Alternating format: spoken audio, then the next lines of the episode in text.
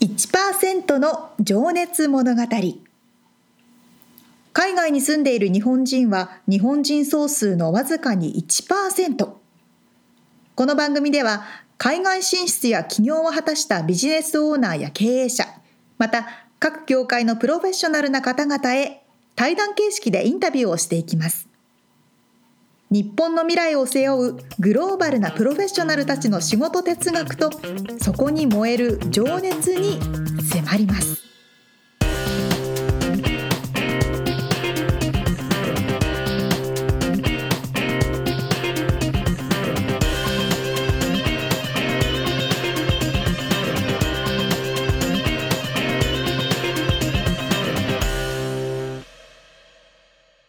こんにちは こんにちは。 1%の情熱物語第69回を迎えましたはい。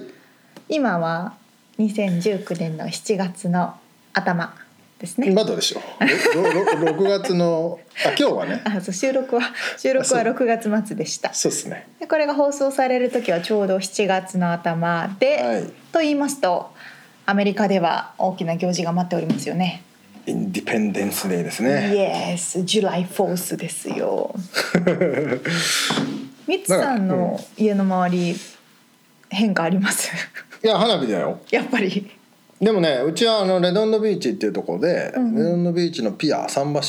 橋で毎年、はいはいはいはいまあアメリカにしてはそこそこ大きな花火規模。大会がねまあ20分ぐらいの花火がうんうん日本の花火に比べるとしょぼいですけうど。ん、いや日本の花火すごいかうらん。とりあえずあ大きな花火を上げるっていうだけがアメリカのそうだね。花火大会ですかまら、あでもなんか年々ちょっと改善されてる感はあるね。へえあれいつも行ってるんですまあ歩いていけるからね。いいですねうん、でも昔20年近く前にアメリカに来た時に見た花火はなんじゃこりゃと 思った、スパンスパンって言ってなんか終 了本当にしょぼかったけどねなんかこうこここの時しか花火解禁されないから、そこうだねこぞとばかりに花火を皆さん上げるじゃないですか、そうそう普段買えないんですよねこっちはそう禁止なんですよ、うん町まあ市によって違うと思いますけどねで街中になんかねキオスクみたいなそうそうそう売店みたいなのが立ち上がっていきなりそう花火屋さんがね花火屋さんが至るところに、すんごい大きい花火をう、ん、ものすごい住宅街で打ち上げません そうだよねですよねこいつ絶対死ぬだろっていう感じいだやよそうねブワーって言って爆風がすごいから周りの車の防犯機能うんそうそうそうにピーそうピーってピー鳴り出すピーピーピーみ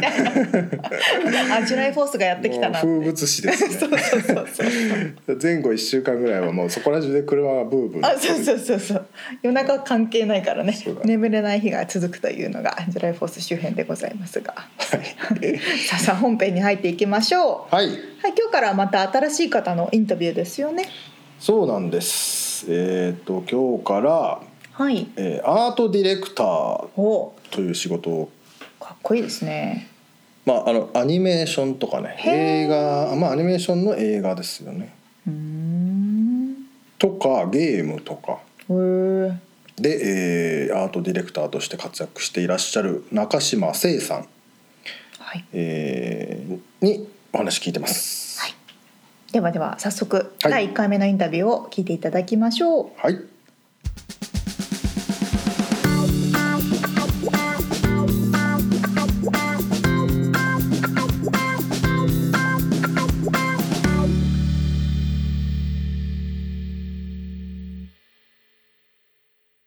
はい、えー、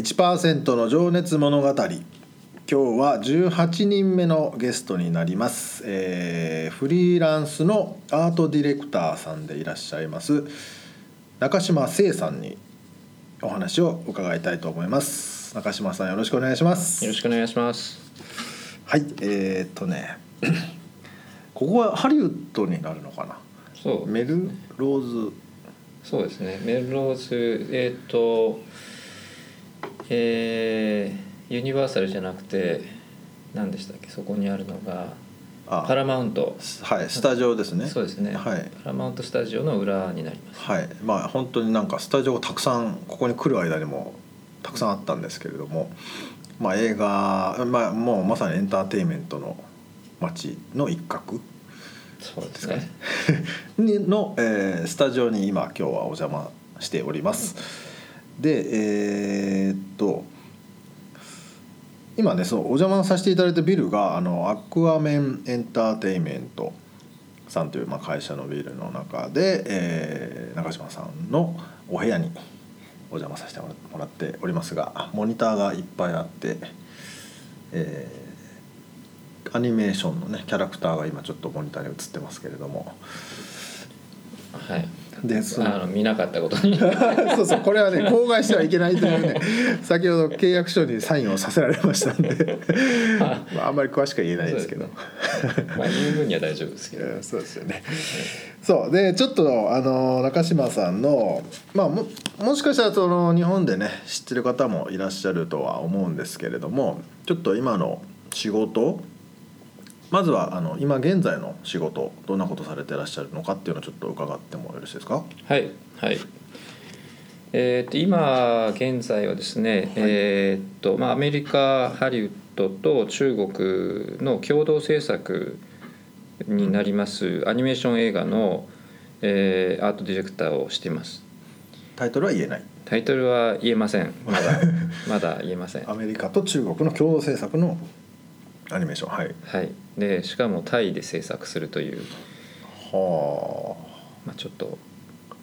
うん、ややこしいプロジェクトではあるんですが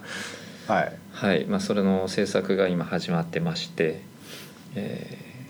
ーまあ、そういうことデザインですね、うんえーデザインですとかアートディレクションをしてますうんその主ななんていうのかなひ日々のえーまあディレクターということなんでそのチームが何人かいらっしゃるわけですよね、そうですねでその中のこう役割的なのっていうのはどんなことになるんですかねえーそうですね僕の立場的には、えーまあ、そのデザイン全てこう上げていく上で、まあ、自分がリードしてデデザインをしていくんですけども、はいまあ、デザインチームっていうのがいましてで今はえー7人ですね大体映画ですと15人ぐらいになるんですけども、まあ、そのチームを率いて、まあ、必要なものを全てデザインして、えーまあ、映画のルック、まあ、見た目うんスタイルで、まあ、その作っていく段階で色構成ですねカラースクリプトですとか。うんまあ、CG アニメーションになりますので、まあ、その光の当て方とかでそういうことをその通して作品全体の、まあ、アートディレクションをしていくというんうんうような形で実際にそのキャラクターをデザインとかもされるんですかはいそうですね大体やっぱキャラクターから入る人が多いので、うんその監督さんで多いので、うまずキャラクターを起こしてうーんまあその場合によってはその、まあ、コンテエコストーリーボードですよね、うん日本でいう絵コンテんはいも参加してでそれで作品の,、まあその雰囲気を作っていったりとかストーリーに関わっていったりしなする中ででこういうキャラクターなんだけどなっていうところを、まあ、ひたすら掘り下げていくと。うんでまあ、今回もそうですし、まあ、大体そうなるんですけども作っていくとやっぱり変わっていくのであのできてくると、しょまあ、当初のデザインじゃないよねっていう話になったりとか、うんそうなってくるのでそのただ単にその絵を描いたりデザインがうまいっていうよりはその辺を全部汲み取って、えー方向性をこう出していうくとんいう、まあそのまあ、人間スキル的なところが、えー求められる。なるほどなるほどそれってでもあの基本的には脚本というかストーリーが先にあってでそこにキャラクターをクリエイトしてうんででそれをおーまあ中島さん一人が書くわけじゃないのでみんなが書くやつをこう統一していくというか方向性を決めていくっていう流れなんですかね。そうそうですね、うんあのまあ、責任者っていや責任者ですし、うんまあ、最後のその何とかする人っていう立場でもあるので、うんあのもしチームがいなくなった場合も一人で全部できるっていうような前提なんですよね。ただやっぱりその時間的な縛りもありますし、あーうんまあ、その辺を考えてどうしてもチームはやっぱりその10人15人ぐらい必要になるんですけども、まあそのまあたまにねアートディレクターって言ってるけど自分はあまり書かないとかうんいうスタンスの人も、うんうんまあディレクションだけするっていううん指示だけを出すそうね、そういう人もいますしアメリカなんで、まあ、あの口の達者なね はいあのいいいい感じの人もたくさんいるんですよ。はったりが上手な方がね、はい多いですねもうまあ、そういうのもそういう人も例えばまあ本当ハリウッド映画とかだとそういう人が求められたりするってい確かにううん現実もあって、うん引っ張ってくっていうそうですね、ううんんだからやっぱそういう人も多い中で、まあ、僕は日本人なので、まあ、そういうタイプではないっていうのは分かっているので、まあ、あくまでもちゃんとその絵にできるとかう、んうんちゃんと答えを出せるっていうスタンスでやっています。うんこう中にはでもなんか全然言うこと聞かない人とかっていいないんですかああもうもち ろんもう濃いのは濃いですね、ううんん、やっぱ人種のるつぼですし、まあ、このハリウッド映画とかになると世界中から来てるので、うんあのまあ、ヨーロッパの人とかも多いですし、そうかもうハリウッド映画ということは結構資本も大きくて、ううんん、そうですねその中でじゃあ結構なエキスパートの方たちの集まりってことですもんね、そうですね、まあ、じゃあ個性の強い人が、うんまあ、だからただそのそれをまあその個性の強い人たちを逆に集めないっていうこともするので最近は、というと逆にその学生上がりの人をでチームを組んだりとあーはいはいかはいまあ、アジア人をのチームを組んだりとうかー。んうん、っていうことは結構最近はしますね昔はやっぱりそのどうしてもそのスペシャリストのみ、名が売れてる人とか、うんうんを名前で集めてどこどこの国の誰々っていうふうにやってた時もあるんですけども、だんだんそのそれじゃなくてもできるって言ったら失礼ですけども結局その最終的に必要なのはそのいい作品が映画としてできるっていうことなので。でそれを考えた時にじゃあそのすごい有名なネームバリューの人で、まあ、それこそその4番バッターで全部うん固めたら勝てるかって言われるうと、ん確かにね、うん昔の昔のじゃないけど野球のゲームとかでもねあの強い人ばっかりだと 逆に弱っちくなっちゃったりね。ねうん、まあ本当それこそ喧嘩始めるんでそあーのそうですねすごい個性強いのばっか集めてみんな自分が一番だと思ってる人たそうかちそうかばっかりになると間違いなく問題が起きてうんで結局それをこう収めるのに労力を使うっていうことが多くなるとうんまあ元も子もないんで、うんまあ、結局そういう判断もしなきゃいけないっていう立場なんですえねでもそのじゃあ人を集めるところからも関わるって感じなんですか。そうですね、まあ、あー特にまあ今僕フリーでやってるので、はいその映画で契約した場合にその何もない状態で最初入りますので、うんじゃあどれだけ必要なのって聞かれることもあるしーそうかそうかそうかそうか。うんまあそれはじゃあ監督さんなりまあディレクター、うん映画のディレクターがまた別にそうですいねて。そうですねでアートディレクターはあの中島さんに任されてそうで何人いるのっていうそこからなんですね。うん、うんそうですね。そう、まあ、まあ、そこに行くまでに、まあ、その監督さんと仕事をしながら、どういう映画にしようかっていうフェーズがあって。あーへーであ見えてきたねってなるとじゃあチーム組んでっていうのもあるし、まあ、当然そのプロダクションっていう実際の制作に入らなきゃいけないので,、うんで制作に入るためのスタッフっていうのも必要になってくるのであー、そのクリエイティブなとこだけじゃなくて、うん、そうですねその雑務というか事務とかもってことですか。そうですねそのものを全部、まあ、アニメーション映画の場合全部そのアセットといってあのものは何もないところから全部作らなきゃいけないんで、うんあの撮影して撮るわけにはいかないので、うんそれはすごい人海戦術で大勢の人が必要になってくるんですね。うん、でそうういうところもまあスケジューリングなんですけども、うんそういうのも見て、まあ、ある程度そのどれだけの規模でどれだけのものを作るでそうするそうした時にこれだけのルックこれだけのクオリティを出せるうんでだけまあもしくはこれだけのものを出したいからこれだけの期間でこれだけのチームで作ろうとかっていうその辺、まあ、予算とのバランスもありますもんね、そうですねもう常に予算があるので、うんうんまあじゃあプロジェクトマネージャーでもあるわけですね、まあ、アートも見つつプロジェクトの進行具合もうんそれはそれで別なんですか、まあ、そういう人もそのも当然マネージャーもいますしプロデューサーもいまあすーそうしコーディネーターもいますうんし、ただまあまあそのもうその僕はじゃあこれだけって言ってられない立場ではあるんですよね。ああなのでじゃあちょっとあの一人にしといてくれ絵描くからっていう わけに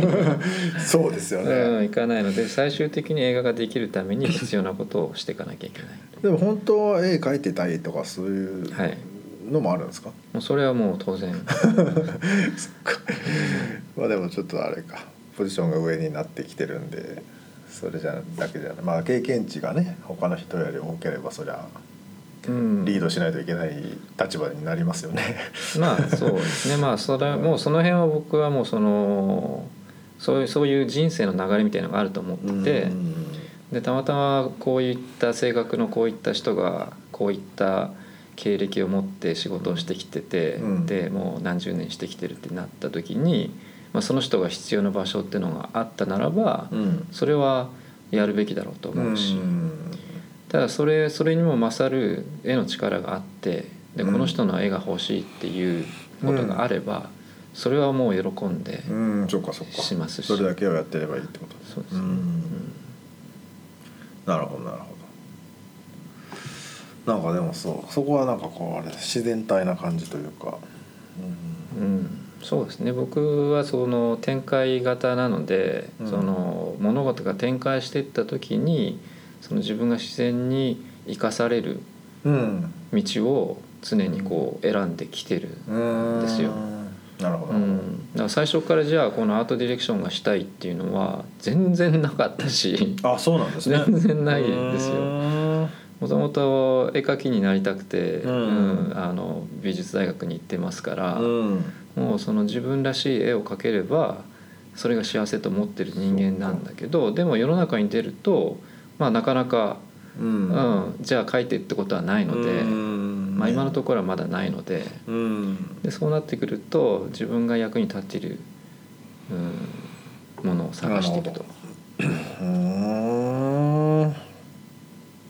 まあちょっとね今までそのアートディレクターという仕事のねお話聞いてきましたけど、えーちょっと一応代表作であの何個かたくさんあるんですけれども伺ってもいいです中島さんがはいこうなんて いうのかなあのまあ多分みんなが知ってるやつもあると思うんですけどこれやりました的なやつえー、そうですねでも日本に行ってるかどうかっていうのはちょっと定かじゃないとこありますけど多分「ハリー・ポッター」は行ってますよね「ハリー・ポッター」はいえーっとハハムナプトラそれはもう世界中に行ってるんじゃないですかとか、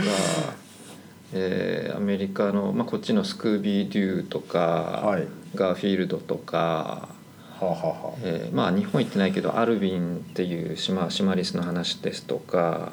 あ、はいアニメーション映画ですね、えーはいですねえーっとコマーシャルだとコカ・コーラの白熊シリーズみたいのが、うんまあ今はないのかな昔あってそれ結構やってたんですけどめっちゃでも記憶に残ってますねそれあとあの外交ですよねそうですね、外交は日本になかったでしたっうけ、ん、多分ねない日本はねアフラックってあのガチョウあのあアヒ同じルか、うんガチョウかガチョウアヒルかアヒル同じあの保険会社系ですけどこっちは外交の方がね大き外いで交すけどはめちゃくちゃ有名でそこにあのトカゲのキャラクターがいましてですねそれもデザインされたというあとゲームの「ギターヒーロはいー」のディレクター そうですねあれもゲーム参加してえーっと最初は、えー、何でしたっけバンドが、えガンズローゼスー、あガンズローゼスガンズローゼスしたらあのキャラクター喜んでいただいて、うんでそれをそのなんかツアー自分のツアーバスかなんかにこうプリントしてくれたんです よすごいっすねでそれ をそれで走り回ってたんですそうそうツアーしてたんだうんろそれを見たエアロスミスの人たちが僕たちもゲーム作りたいみたいな話になって、ううんうん、だから結そ構こそにもの関わるんですかうん、電話で話して、おへうんえこんな風にしますかみたいな、すごいっすうね、ん、まあ本当ひと時その時だけですけ どねまああと忘れちゃいけないのはそのディズニー関係は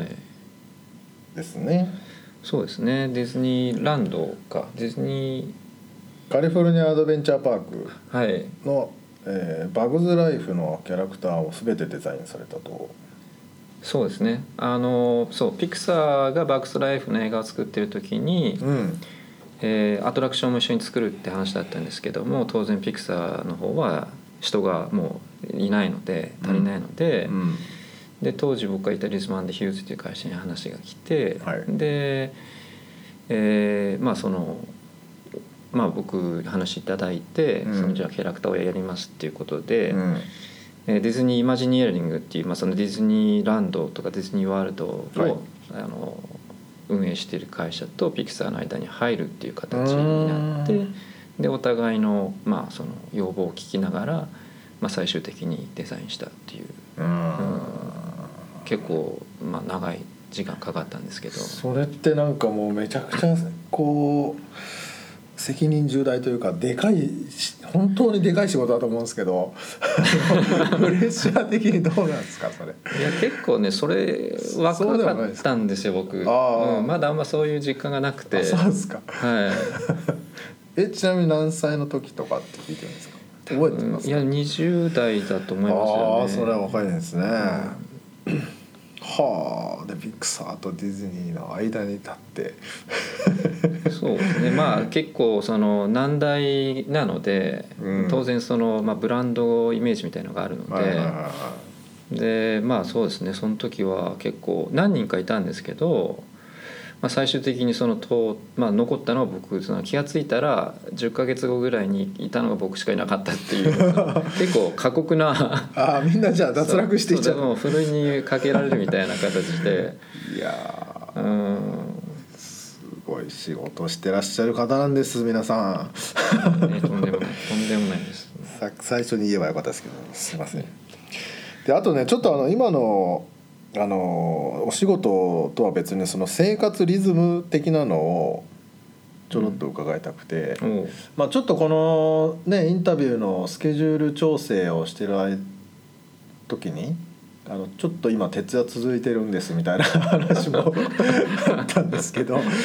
普段の生活リズムとかあとデイオフ何してらっしゃるんですかっていうのはちょっとベタですけど聞いてもいいですかはい、えそれはおそのマジでってことですその普通に僕の生活してるリズムまあ仕事のリズムですね仕事ですね、はい、あ仕事仕事はもう普通に徹夜がそんなに結構頻繁にあるのかなっていうああそうですねまあその、まあ、基本的にフリーまあうんになりますと、うん、どうしても仕事を、うん、がかぶるっていうんですかね、うんうんあのオーバーラップするので、はいまあそのそれを想定してまあその昼昼の昼できる範囲と夜できる範囲っていうのを考えて、でやってますね、うんなのでどうしても2つまあその2つあった場合2つ目の仕事は夜と週末にうーんそっかそっか、うんプロジェクトが同時進行でああるまあそう指名で仕事が来たりするってことですもんねそうですねやっぱりもうそのオファーいただいた場合はもう必ず、うん、なんとかしたいので、うんまあ、納期もねありますし、ね、そうですねまあうん結構でも頻繁なんですかそのて徹夜っていうのは僕結構 ねもうもう若い頃しかできなかったですけどいや僕もね久しぶりですこの最近なんですようんあじゃあ最最近本当に重なっちゃってたそうですねこの年になってまた徹夜かっていう、 うん、すごいなあただその昔の徹夜と違うのは本当にこう徹夜してややろうと思っちゃうんですねそのあいやいやこうしょうがないから、うんうんやるかじゃなくて、うんそうなんですあねーどうどうしてもこれも何とかしたいと、なるほど、うん、使命感みたいな感じですかねそうですねやっぱこのなんだろうもう今年になるとあんまり変な絵を残したくない、あうん、あなるほど一流のいやいやいやこちのっていういやかでもそれってでもねだって自分が OK すれば OK なわけじゃないですかそそうれは OK しないわけですよねそうそうですねまあ大体その徹夜とかする場合はまあもう先方は OK なんだけどうん自分そうがですよね納得できない、うんこれがね本当に最近はもうあのあれですよねそのトイレにトイレに行ってうん流さないで出てきた感じわかりますえ だからそこで何か残してしまっていてあーそれは何か安心しても生活できないんですがあよーね落ち着かないんうだ、ん、もうこれは自分で許せない、なるほどなうるほど、ん、だからその昔はそこまでそのこだわりが多分そここだわりっていうかストイックまた次があるんやと思ってた部分が大きいんですようんねでもしくは上の人が OK してくれたんだからいいやとかっていうのはあったんだけど今はもう完璧にその、まあ、フリーっていう状態だからこの作ったものが自分うん、うんなわけですよね、だかはらこれがその納得できたいものを出したくないっい、んていう世に残したくない、ううんだそれがいい悪いをちょっと超えちゃってるところがあるんで自分でも気をつけようと思ってるんですけどあもーまあ、いいものだから 悪いものだからっていうよりは自分が納得してないからっていうところでうんいくらでもやっちゃうとこがあるんでそうかまあクライアントはもう OK って言ってるのにまだですみたいな まあまあそこそういうやり取りはないかもしれないけどまあそういうことですいやまあでも実際そうです、ああ、は なるほど、ね、い、多分向こうはまた何かやってるよっていう まあでもそこは追求してらっしゃるわけですねプロプロフェッショナルとしてうんちなみにデイオフとか週末、うんまあ、週末がお休みかちょっと分かんないけどはどどういうことをされてたりまあ基本的に、まあ、ここ、まあ、1年近くはほとんど何かしら仕事をしてるんですけど、うんえーもし時間がある場合は、うんあのまあその気の合う仲間と、うんなんかこういう企画をやりたいよねとかうんこういうあのテレビ番組作りたいよねとか、うんっていうまあそのまあ何気ないそういうようなノリでやってるのが、をこう推進しようと思うと週末しかないんですよね。うんなんでまあ何かしらそのスカイプしたりとかそうかなんかしながする時間が多いですね。まあし外から見たら仕事に見えるかもしれないけど、まあ、遊びのような感覚でもあるんですかねそれそううですね、うんそれはまあちょっと息抜きうん的なものがあって、んまあ、仕事のようにも聞こえるけど、う んまあそれがでもそうか仕事であり遊びであり まあ家族は完璧に仕事だと思うじゃあ本当に休み休みなしまあねまあファミリータイムはね一応、まあそこそこははい、ん撮ってますけど、うん、そっかそっか なるほどありがとうございますじゃあちょっとそんなね中島さんがあのどういうふうに、えー育ってきたかでなんでアメリカに来たのかとかちょっと聞いていきたいと思います。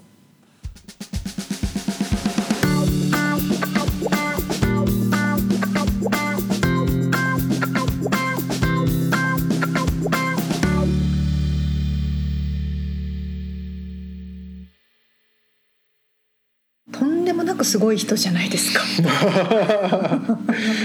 ほんとすごい人なんです。コカ・コーラのあの白いクマちゃんうん、でガイコのトカゲくとかねんなんてもうこちらで知らない人はいないですからね人いないでしょうね。 「ハリー・ポッター」 いやいや全世界ですよ本当にギターヒーローとかもね、だからエアロエアロスミスうんうんうんとガンズローゼスって言ってたけど、まあ、それは多分日本の人もねすごく知ってるあとディズニーのね「バグズ・ライフ」のキャラクターを全て20代でデザインしたというだから仕事の重重さがすごいよねうん簡単におっしゃってましたけどあーものすごいものすごいんですよも言のすごいよね 葉が出てこなかっいやここの街中のねだってビルボードにコカ・コーラのクマだっているしさそうですよ外交なんてもうそこら中にいるもんねあのトカゲたはそうですテレビにもね出るしもうインターネット開いたらパッてトカゲちゃん出てくることもあるし、ねえへなんかちょっえと気さくな方なんですよでもあの普通の人ねえ普通の人って言うとあれだけどあのいねまあでもやっぱりお仕事のお話をされてえ、、うんお仕事の仕方を聞くと、うん、やっぱりストイックなんですね一流ですねと思いますね、でそれを全部仕事だと思ってらっしゃらない部分もうん、やっぱり一流なんだなって思いますよでもねね。本当に物事をこう深く深く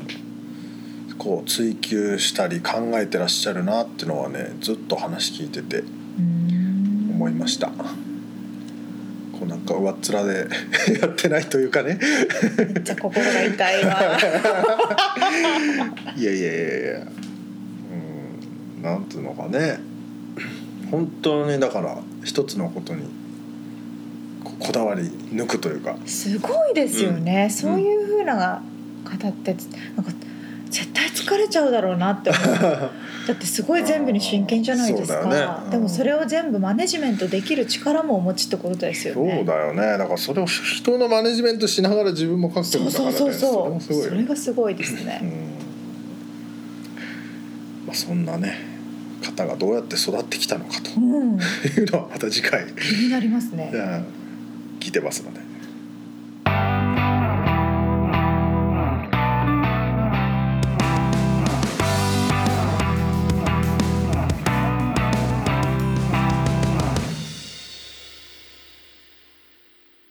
リアルアメリカ情報イエイこのコーナーではカリフォルニア州ロサンゼルスから最新のビジネス情報生活情報をお届けしてまいりますはい、今回はちょっとビジネスとは違うんですけどうん、メキシコに行ってきましたおおしかも陸路でいつそのうそうそうい間にいつつのの間間ににでしょ そうそうそうそう俺ら日本に行ってたと思っそうそういろいろ行ってるんでうすんなんかちょこちょこ行ったことありますたあるあるあります陸路で陸路でおお大体陸路じゃないそれこっから だったらわざわざ飛行機であまあロスカボスとかあっちの方だったら遠いところはね、あそうなんですねティワナは陸路で行きましたよおいつ行きましたまあでも結構前かな10年ぐらい10年以上前かもあじゃあ多分相当ねその国境の状況が変わってると思いますよまあ最近ちょっとあれだもんね国境がこうざわついているというそうそうよくニュースで取り上げられてますけど、うん特にトランプ政権になってから移民のね、政策が変わって、うんで中南米から多くの移民がやってきて、うんアメリカに入れろって言ってね、そこでちょっと衝突したりそう問題ねが起きてるようなことがねよくニュースに上がってますけど、うんその最中にちょっと行ってみま した。まあ、というのそれは旅も行だなんなんの私の彼の家族がほうメキシコの方に住んでいてうんうんたまたま結婚式があったのでおうおうおうそれに参加するために行ったんなでるすほけどどなるほどね私も初めてのメキシコうんということでまあちょっと皆さんにその車で国境を越えるってどんな感じなのかっていうのをシェアしようと思ってまあ大体日本はね国境がないですからねそ国うがねなんですよあの車乗って国境を越えるという感覚はないでなすかよなかねないですよね。そうなんですうん、ロサンゼルスから車で大体まあ2時間半くらいかなそうねその前にサンディエゴという町があって、そうですそうです、うん、その下が国境ですね。そうすぐですよねそうだね。サンディエゴのダウンタウンから30分ぐらいですもんうね、んでサンディエゴまで南にロサンゼルスから車で行きますと、うんうん、そしたら国境の近くにメキシコエンターオンリーみたいな看板が出てくるんですよはははもうさすがにみつさんまあ前,、前のことすぎてあこんのまボー怖いダーの直前のところそうそうそうあボーーなダんーの直前となく覚えて覚えてますうでそっちのメキシコに入るよっていうような看板の方に行くと、もうメキシコの国境なんですけど、なんかもう気がついたらあれメキシコの中に入ってたっていう感じじゃないですねんいや俺の時は並んでたから ちょっとちょっと渋 滞気味になってあの、まあ、ただパスポートだか ID だか見せたらそスーッと普通に入れたけどえ見せたんですか見せたあ帰りかそれは勢いを見せなかったかなそうそうなんですよ私初めて車で国境を越えたので、そうだね絶対そのい違う国に入る時って必ずパスポート見せたはいりはいはい質問されたりするじゃないですかすごい構えてたんですあけそっどかじゃあそのままスーッといったのかなそうもう何にも見せずパスポートも見せ ずなんか流れるまままあにであれだよねそれアメリカからメキシコだからだよねその通りですアメリカから入るものが何でも濃いみたいな感じのメキシコの姿勢じゃないですかあ れまあというかアメリカがお俺が通るから行かせろってことだよねあそっちそっちから文句は言わせんぞみたいなあれだって何持ってっても誰も止めないでしょってぐらいさらっと入れちゃうんですよだからこそあそこの分かれ道結構迷って入り込んじゃう人が多いみたいでうん私の友人とかもいたんですけどああ知らない知らない間にメキシコにいたみたいにな ってパスポートもビザも持ってきてないみたいなアメリカに再入国できないじゃんみたいな あ人とか実際に不法移民としてーはいはいアメリカに入ってきて生活してるけどたまたまそっちに行っちゃってうんもう入れなくなっちゃったと かあるくらい、つうかさあっこのボーダーの前にさ、うん、面白い交通標識があるのし知らないえ知らない皆さん何だと思いますか私見たのよかなくさ田舎の方に行くとさ鹿出没注意とかさうんうんうん熊出没注意みたいな看板あるじゃないうんはいあんな感じで人通りますみたいな嘘看板嘘だそう本当だよあのフリーウェイのフリーウェイをうんその移民がボーダーをトン渡るからトンネル掘ってきたかなんだかわかんないけど、うんそう越えてきききたやつがうんフリーウェイを通るから人に気をつけろって いうあの標識が出てるいや出てた本当、ま、見たんですか 見た見たえマジでうん、いやでも普通にあると思うんだけどなへえちょっと調べてみますそう後あので面白いですよだからお母さんが子供の手を引いて歩いてるような写真が載っえて映画が載ってる映画載ってあの標識が 人が通通りますやみたいなばいな、まあ、確かにメキシコの高速ハイウェイは人が普通に歩いてるんです よだから多分アメリカに入ってきちゃってからやもばいよね入れるっていうふうに思っちゃうのかうなんほんと怖いああいうのはうんまあそれで国境をじゃあ越えていったわけですねそうそう越えていきスーッましとたスーッと越えていってうんでミツさんもねうん行ったことがあるから分かると思いますけどまずティファナというでは町はいが国境沿いのアメリメキシコの町ですね、で皆さん地元の人なんか TJ って呼んだりしますよね、うんうんうんなんか TJ に行ってみたいな、うん、うんどんな感じなんだろう今は昔はなんかすごい喧騒というかあのなんか混沌としたというかまさにめちゃそくのちゃな通感じりだったけどまさになんそんなか感じなんだなんでしょう新宿のゴールデン街みたいな感あじ もう こちょっあと違うそうでもごった返したご感じちゃごちゃですよね、うんもういろんな人がいるいろんな物売りがそこら中歩いてるそうそうし人はなんか話しかけてくるし日本語も飛び交ってるよねよくえー、嘘社長社長とかねあそうですか安いよ安いよとかって言ってるよえー、 と思うけどいや今回びっくりしたのが、うん3日間いたんですねでティファナとその近くのロサリートっていう町うんうんらへんにいたんですけど二週間3日間三日間こ れも3日間で見たアジア人らしき人のうん姿うんうん6人あ本当結構観光地とか行ったんですよえダウンタウンとか、まあ、ティファナはというかまずロサリードのダウンタウンも行ったしうんで白人の人とかはいっぱいいたんですようんうんうんロサンゼルスから来たんだろうなみたいなうんでも本当にアジア人がいなくへてえそうだっけなそうかまあでもちょっと怖くなったから行かなくなったのかねそうそうそうここ数年やっぱ治安がすごく悪いって言われてて実際に住んでる人とかもやっぱティファナは危ないよっていう話はするのでそうだよねうん多分それで減ってるのかなとは思うんですけうどーん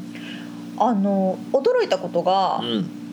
私まずそもそも車で入るじゃないですか、うん車で入ったらあれナンバープレートアメリカだけどなって思ってたんですよあアメリカのナンバープレートでメキシコ運転できるのかなみたいあな、うんでも決まった範囲は、うんカリフォルニアナンバー運転できるんですよね、うん、そうだよねまあ多分俺も行く前にねでも俺はなんか保険に入ったな記憶があるな車の保険はへーアメリカ国外は適用外だからああそういうことナンバーはそのままでいいんだけど保険はとりあえず買っとけって言われてそのメキシコでなんか事故った時のカバーしてくれるやそつれえそれ多分知らないと思ううちの 方言っときますそうですよねだってね知らない国外の言葉でそれはお前知らんぞって言われるそうですでよもね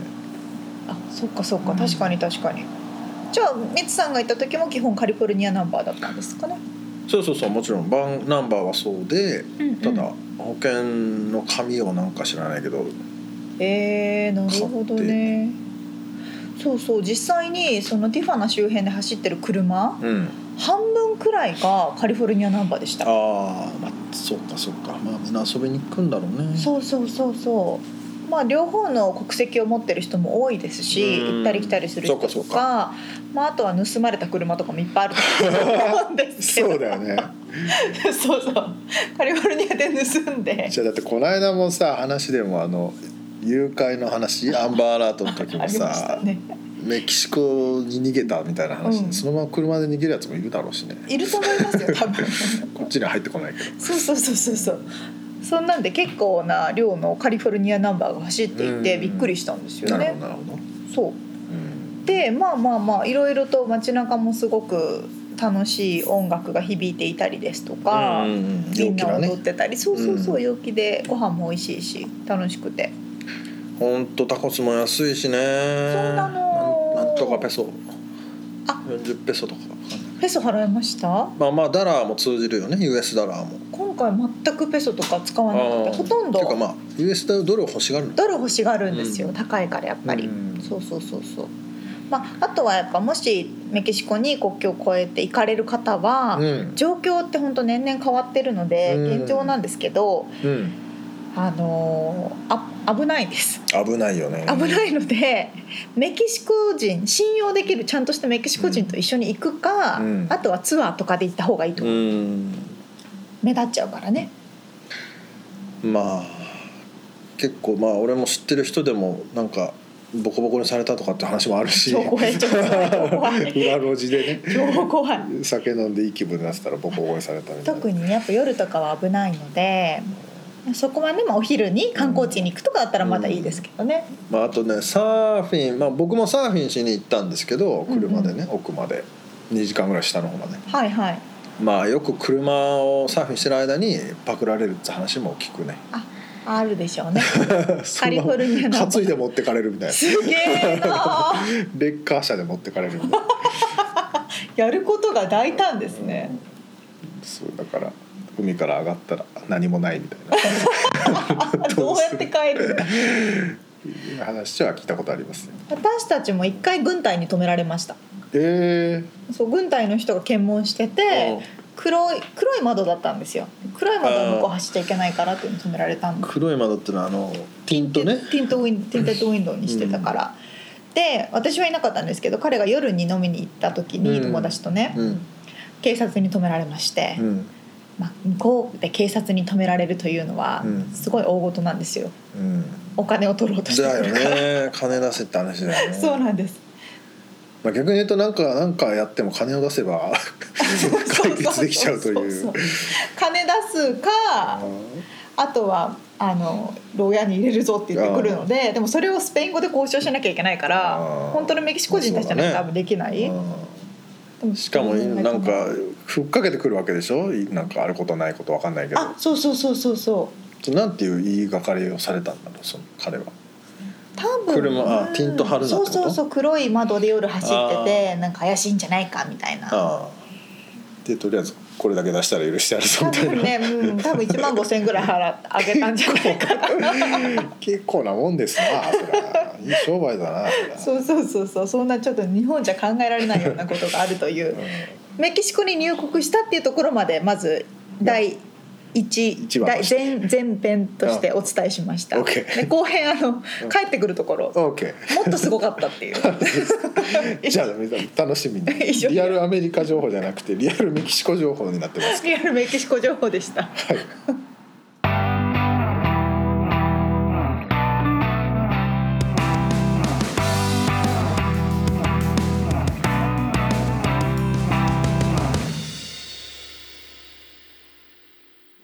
さあ締めのコーナー質問のコーナーですはい